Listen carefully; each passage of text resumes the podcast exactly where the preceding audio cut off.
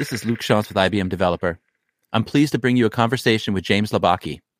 James and I are going to be discussing the Konveyor community, digging into how it's helping folks modernize and migrate their applications to hybrid cloud.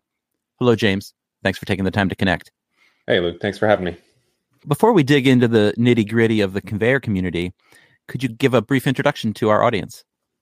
My name is James Labocki. I'm a director of product management in Red Hat's cloud platforms business, which focuses on Kubernetes and OpenShift, our Kubernetes platform offering.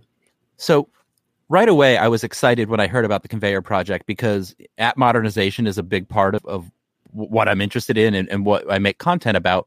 So, I wanted to ask you about the origins. What was the impetus of creating the Konveyor project?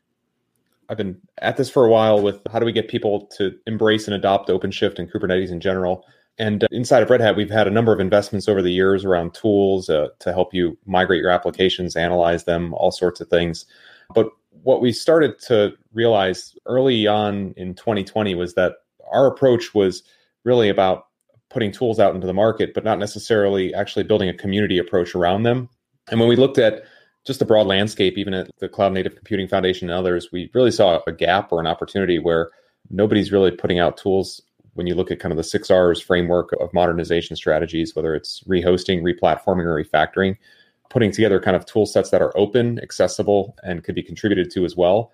But then also all the best practices and guidance around there. So we thought it really struck a chord when we started to talk to sysadmins and developers alike, just talking to them about, hey, we know you're tired of hearing the words digital transformation. You want to actually see what practitioners do on a daily basis when they have to strangle a monolith or when they have to carve off a sidecar container or implement some strategy for rehosting a workload. And so that's really where we said, let's come together and put put this Konveyor community together. That makes so much sense because if the tools and the know-how are there, but they're not engaged with people in a way that they are enabled and also get that feedback loop because like these things are a bit of a moving target and they're going to as the landscape changes yeah absolutely and that's and that's actually another reason we took the community approach two more reasons which is one we know that there's not just going to be one tool set to do this. There's going to be multiple tools in the bag, and there's going to be tools that end up becoming less useful over time as people modernize and tools that become more useful over time. Uh, so maybe right now, rehosting tools might be really helpful to just forklift and move one of your virtual machines over to KubeVirt directly. But maybe over time, we have less and less virtual machines in existence. That becomes less useful, and it's more about how to transform things into serverless or, or in those sorts of areas. I think that's the reason we wanted to build a community around this so that tools can come and go and different projects can join this community and contribute to it. But over time, we're helping continue to move people forward in the right direction. And the second reason was because if we come out there with a top down approach of this is the tool set and this is how it works, we're less likely to be successful, I think, than if we take a series of small projects that are in this space, put them together, and then allow people to begin using them and then interacting directly with the developers who are creating them so that we can you know build the ideal solution. So give me an idea of how this is laid out. We'll look at the community part first and then we're going to look at maybe what the, the projects are like today. So mm-hmm. what are your community efforts look like? Yeah yeah. So right now there's really i would say two main aspects of the community. There's the projects themselves so the tools that we're building and then there's a series of meetups that we're running on a regular basis. If you go to Konveyor, K O N V E Y O R dot I O. You can click on the meetups tab and see the previous meetups. You could watch them all, uh, they're all recorded out on YouTube. You can click on the forum and join if you actually want to get invites. So we're running meetups. We've had folks from the, the VMware team join us and talk about their cloud suitability analyzer and how it works. We've had a number of consultants that have been working on projects, taking monoliths and breaking them down into microservices, present how they've done this, how they've built Helm charts, all those sorts of things. So the, the meetups are wide ranging. They're not necessarily about using the projects and the tools in our community, but we try and stay away from anything that's vendor or proprietary, I would say, from a tooling standpoint. As long as it's open source and the code is available, come out and talk to us about it, show it, explain how people can use it. And then the second piece is those projects. Right now, we have five projects that we're focused on. One is called Crane, and it helps migrate your applications between Kubernetes clusters. So you can imagine uh, a scenario where you have, you know, one version of Kubernetes you want to move to another. Crane can help you actually begin migrating those applications and their persistent data.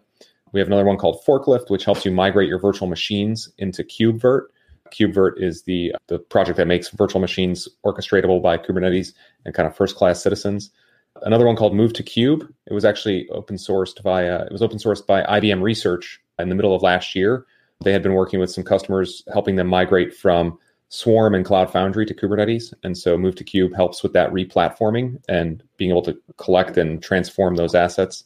And then another one is called Tackle, which is primarily focused on refactoring. And that one's really just at its infancy and getting started. There, a lot of the learnings that we've had in several other open source projects are being brought together. And the IBM research team is also joining us there to work in that uh, project to start to help with the refactoring use cases of assessing, analyzing applications, and then actually all the way out to executing code generation for refactoring. And then the last piece of this whole thing is that we've recently pulled in is a tool called Pelorus that we're working on bringing over to the, the source code to the community.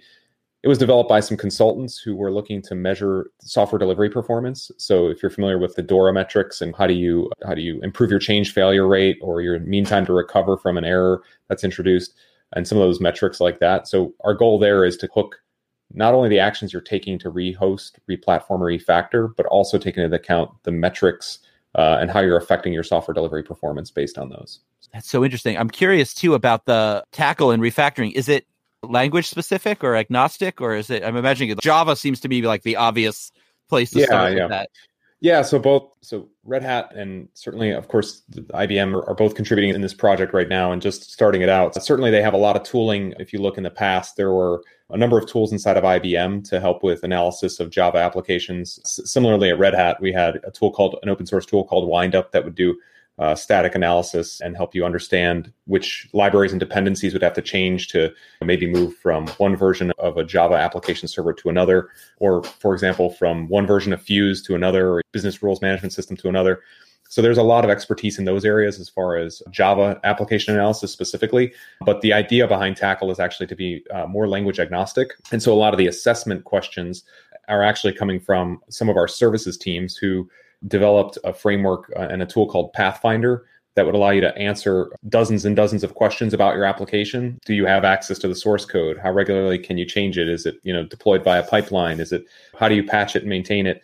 So those sorts of questions that you can't necessarily get from code analysis are also part of that tackle project. And so the idea is building a common application inventory and then allowing multiple teams to to integrate with that application inventory to provide things all the way from assessment to analysis and, and beyond.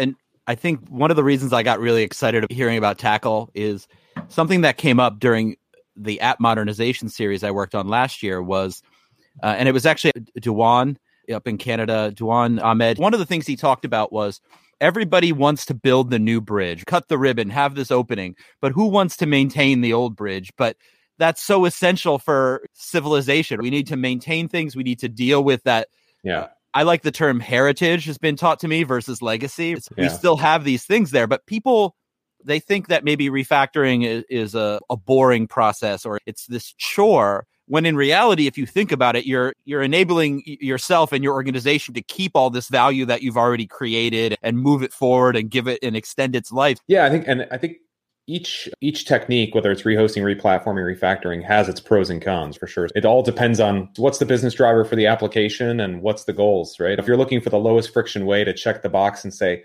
"Hey, I, I moved to cloud or I moved to hybrid cloud," you could absolutely rehost your application in KubeVirt and or and bring that over as a virtual machine but you might lose many of the benefits of scalability that you'd get if you refactored into microservices using containers. I think it's definitely a spectrum, and hopefully people under, understand that and also realize that it's not necessarily just a one time thing, but more of a once you get it there, you continue to improve it and, and refine it over time. I really like that point too, because something that came up with an interview I did with someone from the IBM garage, it was Andrea Crawford. She taught me the heritage over legacy is this idea of, I think there's a term called like lift and shift, where yeah. she's maybe it's more like move and improve. Because even if you're just rehosting, if you implement, say, a more modern DevOps pipeline right. around that, even if you've rehosted it, you've still now put it in a place that you can make those incremental changes moving forward.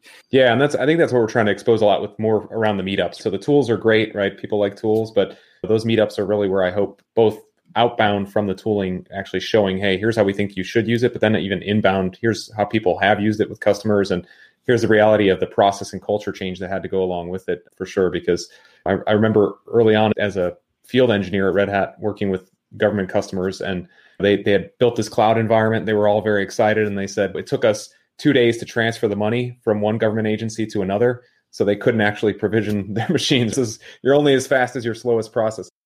it sounds like from what you're doing, there'd be lots of interesting stories. Actually, I think one of the more interesting meetups that we had early on was around basically how do you translate your like a real world scenario of translating your application requirements into Helm charts for deployment on, on Kubernetes. And so it was like, here's the hello world with Helm charts. And then here's the reality when you're in a large financial services customer and they have these applications and these security requirements and all these things. And so it's really one of the next levels down of just like your boots on the ground or you're in the bunker with shots firing around you as you're going through trying to modernize an app and, and take this customer's security stance and actually make it work with Helm charts and all those sorts of things, which I think really it's invaluable, right? It goes beyond the the hello world to hopefully saving somebody some time when they're thinking, how do I make sure I'm PCI compliant when I'm doing this, or I get through my audit, or whatever it is they have to face in, in their specific industry. It could be very challenging, even for people within highly regulated industries, to be able to understand what their peers are doing and how they're doing it. So hopefully some of these meetups end up doing that. We're always looking for new speakers, whether it's from